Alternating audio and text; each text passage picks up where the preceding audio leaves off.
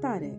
Uite, acum la final de an, nu vreau să te țin foarte mult, nu vreau să fie un episod foarte lung, ci vreau să fie mai mult o încurajare pentru fiecare dintre noi, nu doar pentru voi, ci inclusiv pentru mine. Și la ce m-am gândit a fost să mă uit un pic în urmă și să văd cam ce am făcut în anii trecuți și ochii și urechile, de fapt, s-au oprit asupra episodului cinci din sezonul unu.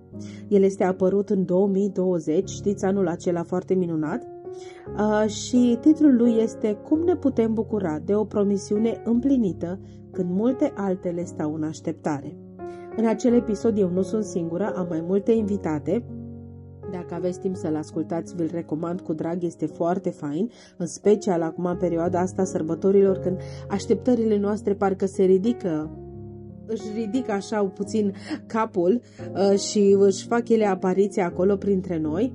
Și e o perspectivă foarte faină, vorbesc un pic și despre diferența dintre promisiune și dintre așteptare și nu doar eu, ci toate din acel episod povestim de cum ar trebui să facem față sărbătorilor de iarnă. Niște sărbători foarte faine, până la urmă nu ar fi fost nici o cruce dacă n-ar fi fost mai întâi o iesle. Sărbătorim venirea Dumnezeului nostru întrupat pe pământ, Iisus Hristos. Și sărbătorile sunt foarte faine, dar presiunea lor este destul de mare. Așa că ce vreau să vă las este uh, un mic fragment din acel episod uh, în care Simona, una din invitate, vorbește despre exact despre diferența asta dintre așteptare și promisiune la un nivel practic și care este rezultatul atunci când ne lăsăm în mâna lui Dumnezeu și ieșim așa din zona asta de confort. El ne cunoaște mai bine decât ne cunoaștem noi. El știe ce vrea să lucreze în noi. El știe ce vrea să lucreze în mine. Dar ce-i ciudat că uneori ne lasă să credem că noi știm și ajungem să vedem că era mai bine dacă ascultam la început. Și aș vrea să vă dau un exemplu. Dorința noastră puternică a fetelor și și a femeilor este să avem cuibul nostru, locul nostru, siguranța noastră. Eu tot timpul mi-am dorit un loc al meu. Unde sunt acum, nu aș fi dacă Dumnezeu mi-ar fi dat locul ăsta al meu. Nu mi-a dat locul meu, așa cum l-am vrut eu niciodată, dar uitându-mă în urmă, îmi dau seama că lucrurile s-ar fi întâmplat cum am vrut eu și eu n-aș fi ascultat de el. N-aș fi acceptat să renunț la confortul meu personal, n-aș fi acceptat să mă implic în lucrare, n-aș fi acceptat chemarea lui Cristi, pentru că eram preocupată de confortul meu, de pătrățica mea, de... Dar el a știut că doar scoțându-mă din zona mea de confort, eu sunt dispusă să-l ascult. Exact, asta e una din provocările foarte mari pe care le avem înainte și de obicei... Uh... Versetul cu care merg înainte când trăiesc lucruri de genul e din Romani opt cu douăzeci și opt. Toate lucrurile lucrează împreună spre binele celor ce iubesc pe Dumnezeu. Și atunci, refrenul ăsta că toate lucrează împreună spre binele, tot timpul trebuie să-l asociez celor ce iubesc pe Dumnezeu, pentru că trebuie să nu uităm că e vorba de un bine veșnic, nu orizontal, ci vertical. Și Dumnezeu vrea să-și împlinească anumite lucruri cu noi, trecându-ne prin anumite încercări. Și aici suntem, noi toate suntem din aceeași biserică, cu Rebecca sunt chiar și soră.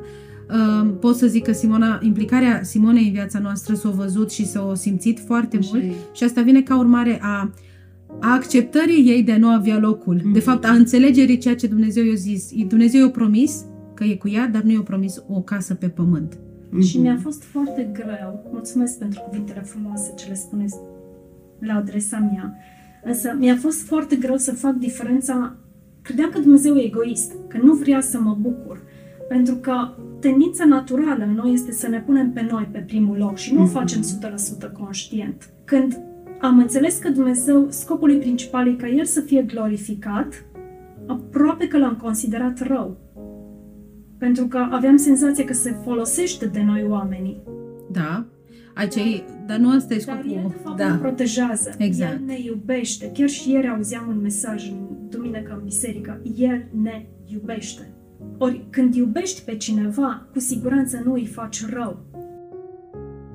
Sper că ți-a plăcut ce ai auzit sau măcar nu neapărat plăcut, dar ți-a fost de folos să înțelegi și să înțeleg și eu că mai presus de orice Dumnezeu nu caută fericirea mea, El caută sfințirea mea și El este un tată bun.